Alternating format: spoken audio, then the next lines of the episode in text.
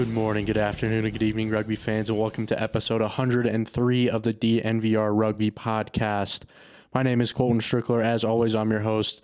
Good show for everybody today. Looking forward to jumping into it. We'll start the same way we do every week, and that's by starting off with the breakdown.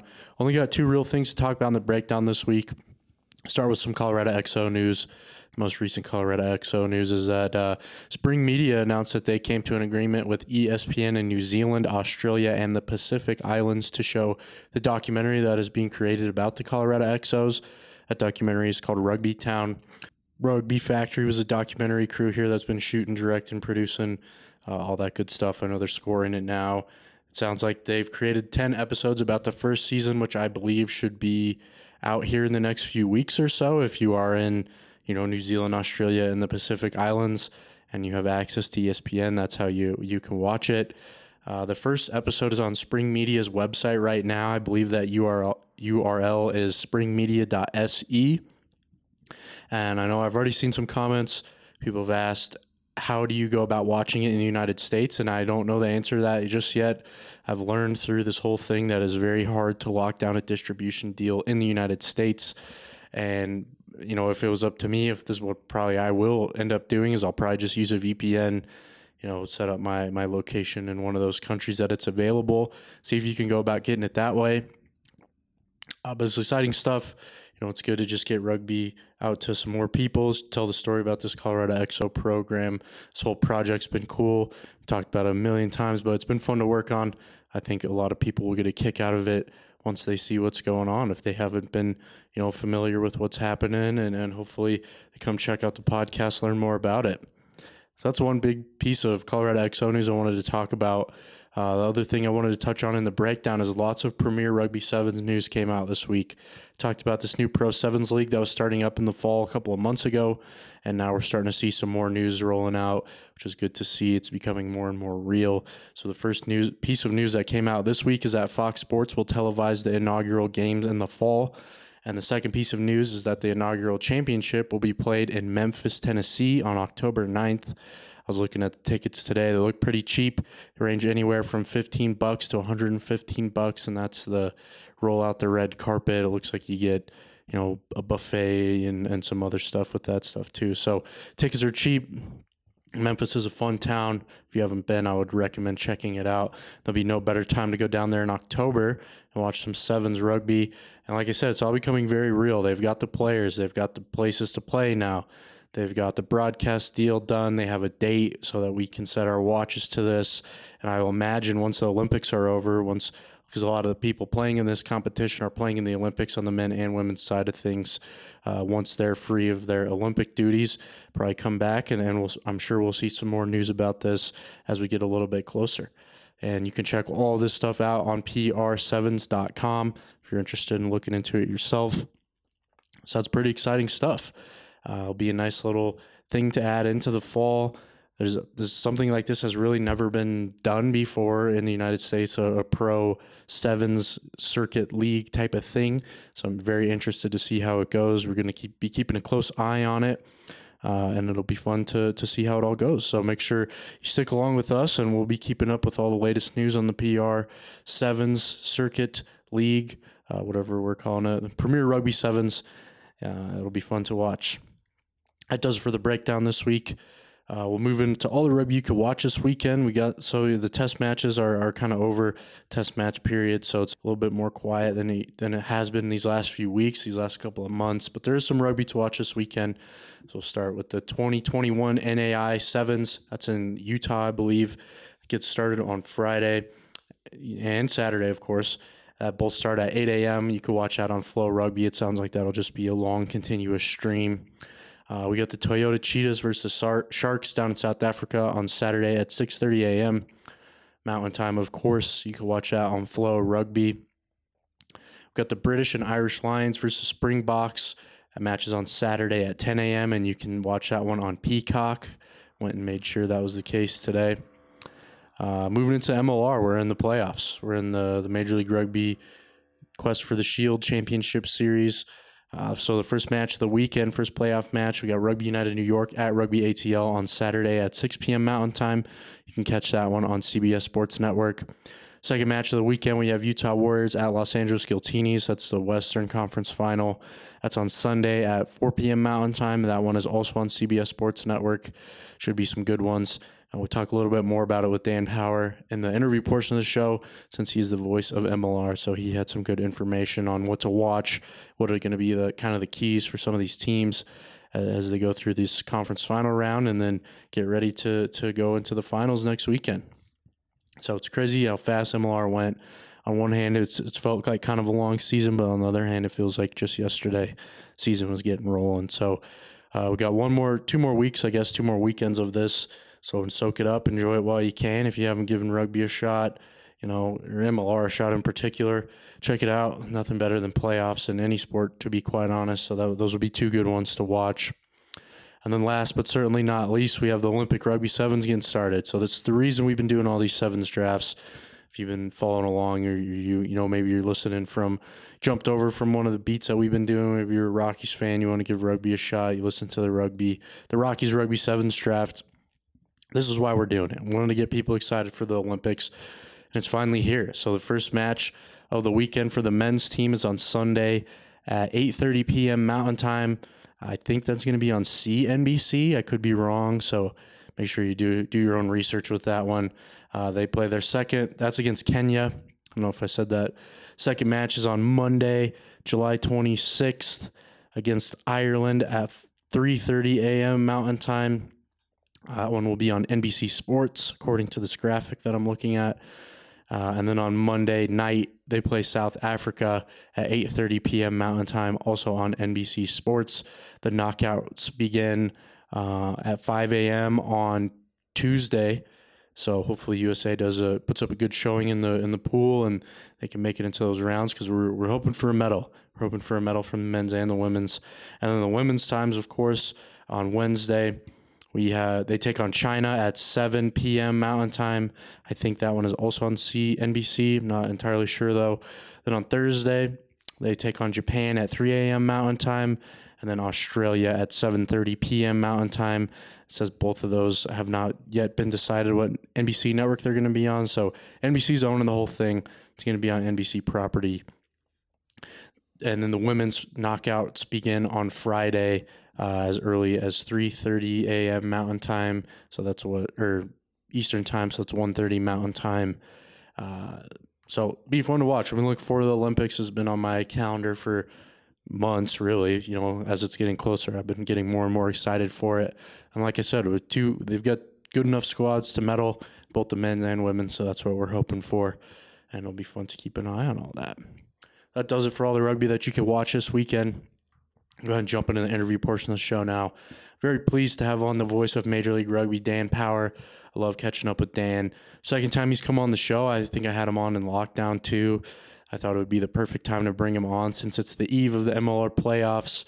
So no better guy to come talk about the matchups and what to watch for and what he's expecting to see than Dan. So we talk about rugby. We talk about some golf. And of course, I had asked Dan about how he almost made it to the NFL as a punter. So we talked quite a bit about that as well. It's a good show. I really enjoyed the interview. I hope you all enjoy the conversation as well. And so with that introduction, let's go ahead and kick it to that conversation with the voice of Major League Rugby, Dan Power. Well, not since Moses parted the Red Sea have we seen something open up that easy. All right, now we welcome back onto the show the voice of Major League Rugby, Dan Power. Dan, how's it going? It's great to be back, Colton. Loving the work that you're doing there in Glendale, the X's and O's, especially the last few weeks, buddy. We've been seeing more and more of the X's and O's in MLR, so it's been great. But you've been busy. I have been busy. That's on my list of questions, Dan, so we got to try not to jump the gun here. Sorry. No, all good. So, Dan, I guess the first most important question we got to ask you, it's been a year since I talked to you. It's been over a year, I think, actually. So this is a good catch-up. But I need to ask how the golf game's looking. I know you sound like you're a pretty busy guy on the road a lot, but have you carved out some time to play some golf? I actually have. I've taken the clubs with me to a few stops this season, which has been quite nice. So quick shout out to the Fort Golf Club in Indianapolis and the Golf Club of Indiana, two of my favorite tracks out there in Indianapolis area. So got to play a bit of golf this year. It's been great. And how about you? How's your game still? It's still, yeah, I'm very close to getting my tour card, believe it or not.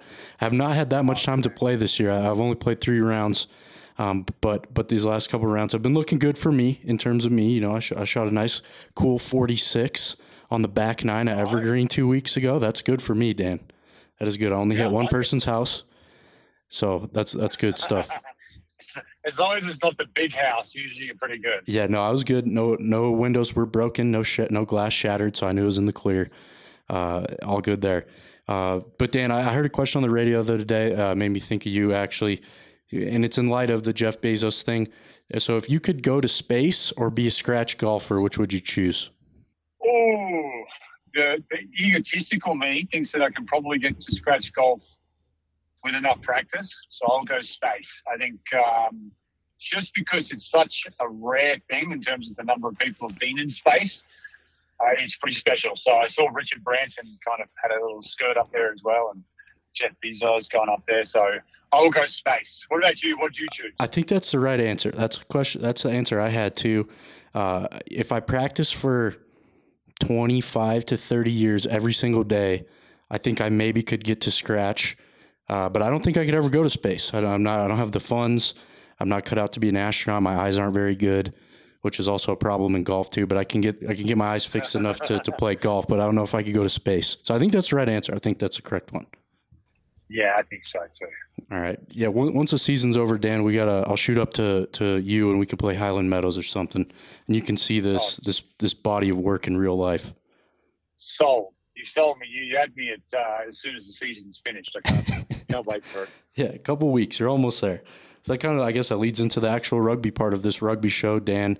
How's the year been for you? I know I talked to you a little bit earlier. Tell us a little bit about what it's been like for you, especially with all these different challenges. You know, calling games remotely because you haven't been traveling, correct? Oh, traveling, but just not to the States. Yeah, not to where you should actually be traveling to.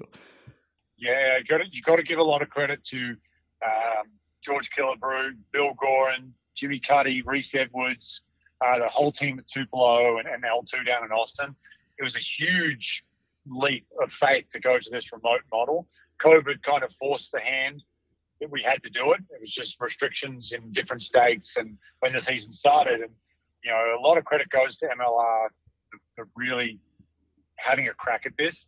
And there certainly are challenges. It's different to calling a game in real life, but overall, I think it's been a resounding success in terms of not only all of the games happening, but the quality of the broadcast has definitely improved this year. And I think the budget side of things was a big improvement as well, which, you know, is obviously important when you're starting a league out. You don't want to be blowing the budget out year after year. Right. That's correct. And I guess that kind of leads into my next question as we get into some MLR stuff, Dan, is I'm going to ask you what the biggest surprise of the MLR season has been, and I'm going to jump out in front of you and answer my own question first. I think the biggest surprise has just been that it's all happened. Like going into the season, I've talked about this before. We saw the Broncos play a practice squad wide receiver in a game against the New Orleans Saints, and you really haven't had any of those situations. Like you've seen all these other leagues and competitions kind of fall victim to some COVID in some way, and MLR's gone on pretty successfully with the exception of, I think, the first game of the year just got moved back a day. Yeah. This, and just to have something different, because you're 100% right, Colton. The fact that they knocked it out of the park, and it's testament to not only the league, but the teams and the players as well to stay within the guidelines and the protocols, so they didn't have any oops moments, you know, little accidents like having a practice squad wide receiver play quarterback. You know, it would have been quite an interesting situation in rugby to have that. What would be the rugby? What would be the rugby equivalent to that? So we almost had it, and it wasn't due to COVID. It was due to some injuries and everything else. Nate Osborne nearly had to suit up against Old Glory a few weeks ago because they were on the road, travelled with the squad, and both travel reserves played, and they had another injury in the warm-ups, and it was like, well, we have no one else, and luckily someone came good or was able to eke out 10, 20 minutes. So they Nate Osborne and his hamstrings dodged the bullet there. Oh, man. But, yeah, that's probably the closest we've come to it. But I'll go different. I'll say for me it was the impact of the college draft rookies. There was some skepticism, and I think in all fairness, with the history of what we'd seen, rightfully so. But again, went ahead. The college draft was a success. And we not only saw players play, but we saw them dominate. I mean, you look at Guerra, Andrew Guerra down in New Orleans. Yeah. Not only did he play, he makes the Eagles. You know, right. He goes on tour with the Eagles. Connor Mooneyham was an absolute star for Austin this year. He would have been all 12th round. Yeah, all 12 first rounders. Yeah. This year with Mike Matarazzo getting a start on the weekend for ATL. So I think the draft was a big success because it was a little bit of a gamble, a bit of a risk, but it's definitely paid off. I would agree with you. I know I talked to some other people in the past, and we, you know, we're discussing like what the number of draft picks we're going to play. And I, again, thought that was going to be, you know, reliant on COVID. I thought COVID was going to force a lot of people's hands and maybe play some guys that weren't maybe as ready as they should be, but that wasn't the case at all. They just played because they were good enough and ready. And I think that's a good sign as they move into a little bit bigger of a draft. This, I think, what is that, in a couple of weeks now? It's crazy how fast the summer's flying by. Yeah. Yeah, it has fun. That is a good one. That's one I haven't got an answer for yet. So I always like to check in those boxes, Dan. Thank you for doing that. Dan, next question I have for you, MLR related. I had these as MLR rapid fire, but I don't think that's how it's going to go, and that's okay with me. What team this year didn't live up to expectations? There's only four teams that can make the playoffs. Only one team can win it all. Is there a team out there that in your mind didn't live up to the expectations that you kind of had for them going into the season? Yeah, you know, and you don't want to be critical of any of the teams. No, not at all. Challenges and faces. Yeah, and like you just said, with all the weird stuff going on this year. Yeah, it was definitely like injuries, bugs that hit some teams, and the shortened off season. But I'll probably go Old Glory. I had them penciled in as a playoff team at the start of the year, and they fell short. So I think there's a lot of positives to take away from their season, though. Right. And they finished well, but I think they were a little patchy through the middle of the field, just through some injuries and then some international commitments and stuff like that. But, yeah, probably Old Glory for me personally, where I was a little underwhelmed. Yeah, I think, and like you said, that's fair. A lot of teams, you know, Toronto didn't even go back to Canada all year. San Diego played games in like 10 different places. So everything with a grain of salt, of course, but wanted to make sure I got that in. Has there been a team that's been a pleasant surprise for you this year? ATL, Atlanta, for sure. Mm-hmm. I knew they were going to be good, but I had them as like a solid 500 team, like a grinding, physical, but I didn't see any circuit breakers. There wasn't any plays in there that I'm like, oh, you know, 79th minute, that guy can win you a game. But they found a few. Like Mark O'Keefe was a revelation down there, Adrian Colasar as well. Their locks, like their forward pack, Jason Dunn, Ross Deacon, their locks, Momsen and Redlingas are just unbelievable. Like they could go a long way. They get through New York. Like I could definitely see them testing, you know, the Western finalists, the champ out of the West in the final. So ATL definitely the surprise packet. How well they did this year. Yeah, I would agree with that one too. They just kind of, it seems like whether they stumble early on or. And then they just kind of steamrolled everybody, with the exception of Rugby United New York, which I think is what makes this, you know, upcoming Eastern Conference final so interesting. So that's the next question I have is what does Rooney have to do to win this weekend? Yeah, it's going to be tough. Like Rooney beat him twice. To beat the same team three times. Yeah, that's almost unheard of, right? That doesn't happen really like anything. Any sports. And it's just because – that's a momentum thing. It's hard to keep that momentum, and ATL are a really, really good side. So it'll be tough. I think everyone credits ATL. They're very fit. Their defense is really well structured. They've got a strong defensive side. They play a territory game where they kick well, chase well, and tackle well, and they thrive off the mistakes of other teams. And that's kind of been their blueprint. And even though teams know it, it's hard to play against where – New York have a couple of game breakers. They've got a couple of guys, and in particular an old guy named Andy Ellis, playing number 9, who has seen it all and done it all. Mm-hmm. If there's anyone who can go into a big game and pull the right strings to get the upset down there, it's Andy Ellis. So I think if he's up for it, if he turns up on Saturday night and he's up for it, you know, ATL need to really be on their A game, or New York could spank him for a third time down there. Right. And then I guess we can jump over to the other conference, Dan. What's going to be the difference in that Utah Giltinis match? Well, yeah. Utah obviously won on the weekend, but I don't think they take too much out of it because that was a pretty much a Giltinis, you know, B team. It was a scheduled week of rest in a lot of different places on the field. 100%, and yeah, the only thing now is the consistency and cohesion they get up the week together and playing together. They go with a little momentum into this game. They played LA in California. They played SoFi earlier this year, so they've been in a big stadium. So the Coliseum probably won't be as overwhelming for them as it could have been for other teams who hadn't been there. And it'll be tough. Again, LA have champions. Right. Throughout the team. To be honest, Colton, they've probably got a couple of Hall of Famers in there. Right. When it's all said and done. So immediately they're favorites and they deserve to be. But Utah, you know, are a confident team. They've got a couple of really amazing players, Mikey Teo. They've got a good forward pack in Fortain and Jensen at the lineout, which needs to be strong because Dave Dennis is such a great, you know, tactician at the lineout for LA. So they're going to need a good lineout. Salmon Malolo's back and healthy. He's just a really dynamic hooker. I like him a lot. But it'll be a tough ask, mate. That LA team, I think we might see something special from them on Sunday. Yeah, the vibe I've kind of gotten from this LA team all year is like, I feel like they can just turn it on when they want to. They can flip a switch and hang 60 on you. And it just seems like they're, I don't know, I guess we'll see because now it really matters, but they've just been building up all season for a moment like this to just really, you know, bring out the big guns and throw everything they have at you. And it's kind of like, I kind of feel like that might happen this weekend, and hopefully Utah's ready for the test. But I did go on record a couple times already this year, and I said I think Utah can pull off the upset. I said if Utah can make it into the Western Conference Final, it would not be that surprising to me to see them pull off an upset, just because they've done it so many times this year, right? They that's what they do. They scare you just to the edge of death, and then they win. So I could, you know, I wouldn't be that surprised if that happened either, to be quite honest.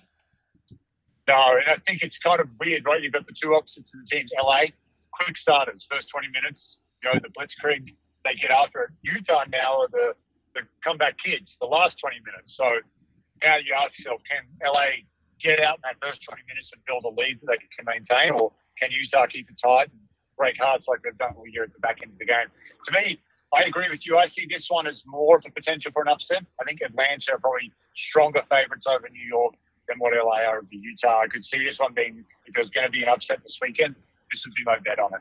I would agree with you there, Dan. That's, you know, I think we're on the right path there. If only we could put some money on this. I'll try to make a little money on the weekend. But, Dan, I wanted to ask, I guess, do you feel comfortable giving a finals pick? Is that your pick? Is Atlanta and LA?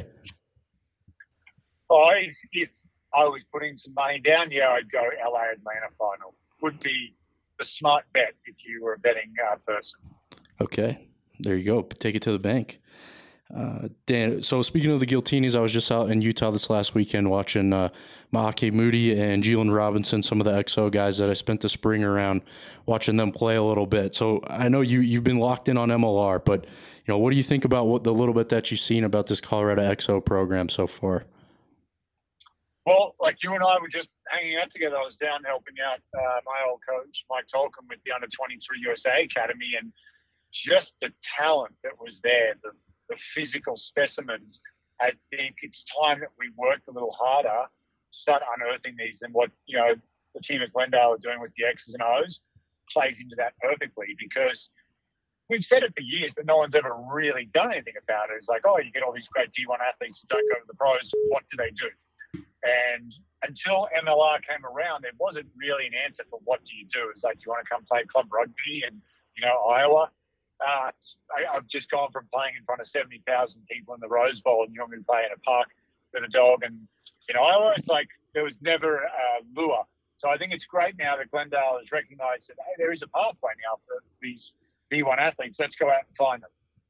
And we've already seen, and I think I just said to you when we caught up, that was a lot faster than I anticipated. So Cruz and the crew there at the X's and O's of getting those guys ready as quick as they did, because we've seen some good performances. I mean, Dave Still down in Austin looks like a real keeper. I think, you know, Austin probably going to re-sign him and keep him because he looks like a guy. Like Adam Channel on the weekend had a great game. Yeah. His little in and away there, great rugby IQ, right? He He set that up perfectly and scored a great try in the second half, and had a couple other really good plays as well. So it's working.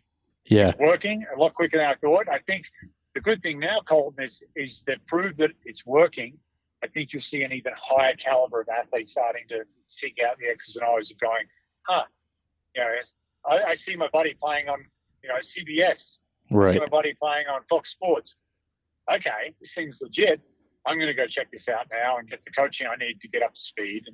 And you know, let's be honest, the resources are not going to be available for that kind of tutelage at all MLR teams. Some are built for it, but others are building towards it. So the X's and O's fills that void beautifully right now. Yeah, I think you kind of touched on a lot of the things that I've seen this year. And like I spent the whole spring around him. I had Peter Pascon last week, and he's kind of the guy that's been pushing the buttons and getting people, you know, in here and giving them, you know, the opportunity to try all this stuff out. And I asked him straight up, like, did you expect this much success this quick? Like, I don't think you would ask anybody that here around the program that said, you know, we'd have six guys in the MLR and one guy make it back to the NFL in 10 weeks, like 10 real matches of time. And so it's been interesting. It's been fun to be around. I've talked about it quite a bit on the show, just seeing how hard they worked. And that's the thing I didn't really expect either, is like how quickly they would fall in love with the game and how serious they took it. Because they didn't, you know, the guys that I've seen around here didn't come to, you know, for a vacation, didn't come to just kind of give this thing a little try. Like, they come to try to be the best player they can be. I think that's part of the football mentality and some of these, you know, things that are ingrained in them from these high level D1 football programs, from making it to the NFL. Like, you can't do anything halfway, and it's been cool to see them like fully take advantage of this opportunity. Yeah, absolutely. The NFL thing's like just the cherry on top, right? I know we had that league, the spring league, but you know, probably not a lot coming out of there. It's just a gap fill, but NFL teams will leave no stone unturned to gain an advantage. And if you can add a little bit of like that rugby into your repertoire for a college football player, you know, all of a sudden you learn a few new things on defense in particular, like for linebacker, DN, cornerback, even D-line guys who come over, tighten up their tackle technique and become more effective. And all of a sudden you go from like an 80% tackle effective cornerback to 90 plus. Teams are going to be like, yeah, that's the guy we want back there. Exactly. So that's a part of it. I don't know if they had that thought going forward. I'm pretty sure it was just rugby specific. Yeah, no. Now that becomes like, well, that's kind of interesting too. You get an NFL. Maybe a guy's been in the league for a year or two and has gone through the workout circuit and hasn't been picked up again. Come play a season of rugby and kind of polish up a little bit of your athleticism in a different way, and you know, you'll get noticed again. You got a little bit of different film. So it looks good. Yeah, it's just another thing I think to add to the resume that, you know, this is an opportunity. We've had already, you know, seen one guy go to the NFL, and the guy I'm speaking is Michael Bandy. He played scrum half this year for I think 7 or 8 games. He was like a slot receiver at San Diego, so he got picked up by the Chargers, and you know, he's going to have to make the NFL on special teams. And you know, you have to do on special teams. You got to hustle, you got to tackle, and Bandy was just working on his tackling for 5 months. So he's got a leg up on some, I think, some of the other guys, some of the other receivers that he'd have to beat out for a special team spot. And I think that's just another interesting little wrinkle to the whole thing. And Dan, speaking of the NFL, I didn't ask you about this last time, but you have some familiarity with crossing over into the NFL. Is that correct? Yes, sir. Yes. Well, punting a football is a little different to actually playing a skill position in the NFL. He's still crossing over to the NFL, though. I think the point stands. So you had workouts with what? Based on my research, the Vikings, Jets, Bears, Ravens, and Chargers? So got a couple more in there as well. Oh, I knew I was short a few. Let's hear them. All that tells me is that how massive a failure I was that none of those teams wanted to sign me, and I tried out for all of them. No, it's hard. There's only 32 of those jobs. That's a very small percentage of people getting those jobs. It was, and the one thing I was saying, if there's any kids out there playing rugby who want to kind of have a shot at the NFL, the difficult thing is the experience is they'll take a punt, and they'll take, literally, as I was punting at football, they'll take a punt and they'll look at you, but unless you are 110% game ready to go, you won't get a shot. Like, there was, you know, initially, I'll give you a quick story of one of my workouts was with the Jets. I got brought in to work out with the Jets. It was actually the back end of the 2009 rugby season. who just come off the Churchill Cup, and I went and worked out with the Jets. Had a great workout. Coach Westhoff, if anyone watched Hard Knocks, the Jets edition, a bit of a character. He was the special teams coach there at the time. It was me, two other punters. One actually was Colorado, went to school at UNC up here in northern Colorado. And older guys at the back end of their NFL careers. Great workout. They basically grabbed me afterwards and said, listen, yeah, you're our guy. We're draft up the paperwork, and I'm like, this is fantastic. I'm going to get a shot at the Jets. And scout comes down about 45 minutes later, and he's like, hey, what college did you go to? And so I told him, and he goes, never heard of them before. I said, well, they're not in, they're in Australia. And he goes, oh, no, what college football did you play? I never played college football. He goes, oh, okay, what professional football did you play? I said, none. He goes, why are you here? I said, well, you guys invited me. And he goes, this is a veteran workout. We have a undrafted free agent college kid that we picked up. We need a veteran to compete with him. I'm like, oh, yeah, I've never played it down in my life. And they're like, oh. I said, well, why'd you bring me here? And he goes, oh, we looked at your date of birth and just figured you were old and you were a veteran. So I said, I'm not getting a contract. And they're like, no. And then they called one of the other guys. And he was at the airport. Turned around, came back, signed for the Jets. Didn't make the team, but there you go. So they definitely want you to have some form of experience, and it was a tough run. So go to college if you can. If you're young enough, go to college, right, get some experience, and go to the NFL. Interesting. I've never heard of that, anything like that happening before. That's not surprising, though. I feel like, is that like a specific rule they had to fill or something? Like, would they have gotten fined if they signed you? Also, could you have lied?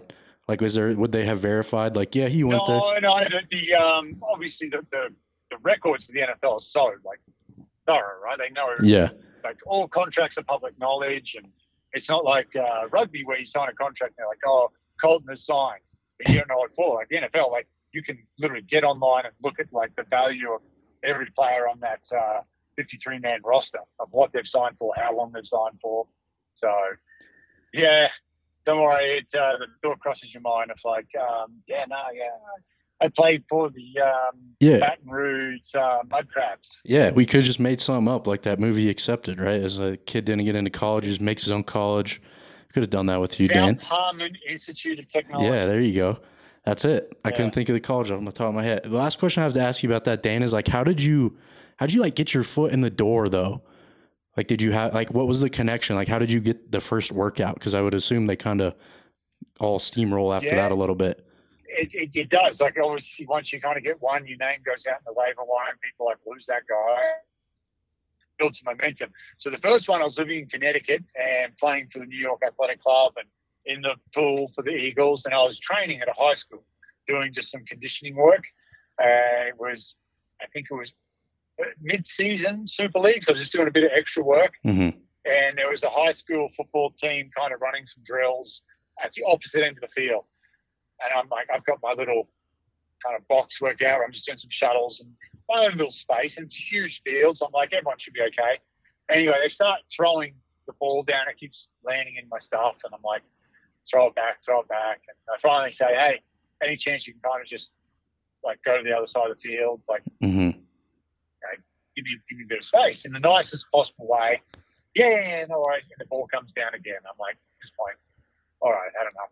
So I just punt the ball as hard as I can, and it just takes off. Like, of all the punts that I've shanked, all the kicks I've shanked in my life, this is not one of them. This one is an absolute piss missile. It just takes off down the field. And the coach comes over, and I'm like thinking, this guy wants to go. Like, yeah, you're going to have to get a fight this day. We're going to have a discussion. I'm going to have to call my wife from the Connecticut, state trooper's office saying, I had a fight with a high school football coach over kicking a football. I'm sorry. Can you come bail me out? But he comes down, and he's got a ball in his hand. He goes, do that again. I'm like, do what again? He goes, punt it. And I said, all right. So I punt it again, hit another decent one. He's like, it's incredible. Who do you play for? I said, New York Athletic Club. He goes, never heard of them. And I'm like, oh, okay, it's the New York Athletic Club. Like, yeah. He goes, yeah, I've heard of them, but I didn't know they had a football team. Like, I know rugby. He goes, you don't play football? And I was like, no, just rugby. And he's like, you should make a couple of million doing what you just did. And then, boom, that were the magic words, Colton. I was like, yeah, make a couple of million, huh? So I went back home and started learning as much as I could and kind of looking at the numbers and what happens. And So I went back to the field and just went and bought a couple of NFL balls, went back to the field and started punting, and same coach come up and he's like, I have a, I think it was his cousin, was a coach at Rutgers at the time. He goes, you should go try out. I think it was, I was like 27 maybe, and married, had my son. Going back to university, especially an American university, probably wouldn't have been desirable for my wife, for me to do. I would have had a great time. That would have been, yeah, that would have been a, I know CU's kicker was like a 32-year-old Australian guy very recently. Recently, that's right, yeah, but I don't think he was married with kids. So, it's a little different life situation. Ben Wilder there, living the dream. But so, yeah, I said, that was just not going to be possible. And he goes, you should meet him. And so I did. And we kind of talked a little bit. I kicked some balls. This was down in New Jersey, and kicked some balls. And he's like, "Listen, your leg's better than our punter, like by far. And he's probably going to try to get into the NFL." He goes, "You should try to get in the NFL." He goes, "There's an agent locally, does a lot of special teams guys. He had a couple of kickers and punters under him at the time." And so I went and had a workout with him. He filmed it. He's like, "Listen, I think we can get some interest, man." He goes, you've got probably one of the biggest legs I've ever seen. Wow. And sure enough, a couple of months later, I was actually in camp with the USA Sevens in Chula Vista. And we're just getting ready to go. I think it was the Wellington Australia legs, back when it was Wellington Adelaide, I believe. And Miami Dolphins called up and said, "I want to sign you. I want you to come in." They had an assistant special teams coach who's like a kicking guru. And he got the video, and he was just like, "Let me polish this guy up. Like, you can't train that kind of power. Right. Let me train him up, and we're going to have like a really good punter on our hands." And so they sent a box of balls. I still remember they sent a box of balls out to the OTC. I'm like at Sevens camp, and also in a box of NFL football. Show up for the Miami Dolphins. It was kind of a surreal moment. Wow. So I went down there, had a good workout, real good workout. And Bill Parcells was there. Advisor at the time, football advisor, and he stood up on a balcony and kind of watched. And it was just unfortunate that the special teams coach, the assistant, took a head coach, a special teams coaching job at the Kansas City Chiefs and left. And the Dolphins were kind of like, "You're too raw. Like, we don't have the skills to polish your skills now." And so as quick as I was in Miami, I was home. I do remember getting on Craigslist and looking at waterfront property in Miami, pretty confident that I was going to be making a couple of million. It didn't come to fruition. So that was basically how it all got started. And then from there, you have a couple of workouts, you get a name, and a bit of networking. I was a pretty aggressive networker. I would call teams whenever they were playing a left-footed punter and said, "Hey, I'm a left-footed punter, and I'd like to come in and work out for you guys on Friday and kick to your return guys so they can get a look at the ball coming off a lefty." And quite a few teams like said, "Yeah, we'd love to have you." And, Minnesota were one of those teams that brought me in, and that ended up getting me an invite up to camp with them. So it worked out. Last question, I guess, Dan, I lied. Do you get paid for that? You get paid for those like one-off things, or you don't get paid till you ink the deal? No, you don't. Oh, NFL, I can't throw you like $500 or something. Oh, you get some food. I mean, depending, actually, it's weird, Colton, because the teams are different. So I remember going and working out for the Bears like 2 days after Christmas, and it was miserable. The field was frozen, the windy. It was typical Chicago in December. Horrible workout. And usually the teams will throw you a bit of gear, like shorts and a T-shirt, that kind of thing. But not the Bears. They were stingy. They had a scout stand there and watched us get dressed and undressed and made sure nothing found its way in the bag, no souvenirs, no food. They didn't feed us. They just influenced out and got it out. Where the San Diego Chargers were phenomenal. Like, awesome. Like, treated me so well there. It was like I felt like almost like welcome there, like a part of the furniture. I went there probably 6 times, I think, and took care of you. You're going down into the equipment room. The guy's like, "You need some shoes, you need cleats, gloves." I'm like, "I'm a punter. I don't need any of that stuff." Sure. Yeah, might as well. So, throw it in a little shadow box or something, commemorate the trip. Yeah, I had at one point a closet full of Chargers gear living in Denver, Colorado. It was wasn't ideal. And now your son's a Chiefs fan, so loves the Chiefs. Yeah, it's full circle. You just gotta do something with the Raiders now, and then I mean maybe you can cop some Raiders gear at this USA Ireland game in October. Yeah, there you go. I was actually just in Vegas. The stadium looks unreal too. Yeah. So that'll be an awesome event. So actually Chiefs, Raiders, two teams that never gave me a workout. So I reckon I hope they lose every year. I'm right there with you, Dan. All right, Dan, that's all the questions I had. I didn't know we were going to talk about punt for so long, but I love it. And I got a soundbite out of you that the Bears are cheap. We can put that on the internet and get a lot of views on the podcast. That's always good. But Dan, how which match are you calling this weekend? How can people listen to you? How can people follow along with what you're doing on the internet? Oh, perfect, mate. Yeah, I will have the Western Conference Final on Saturday.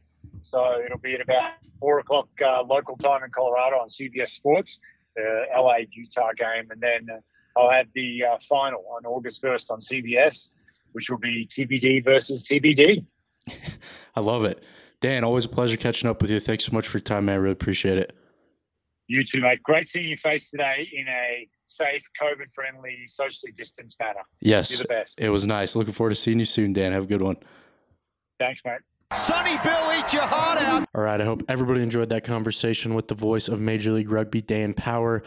I know I certainly did. I love talking to Dan.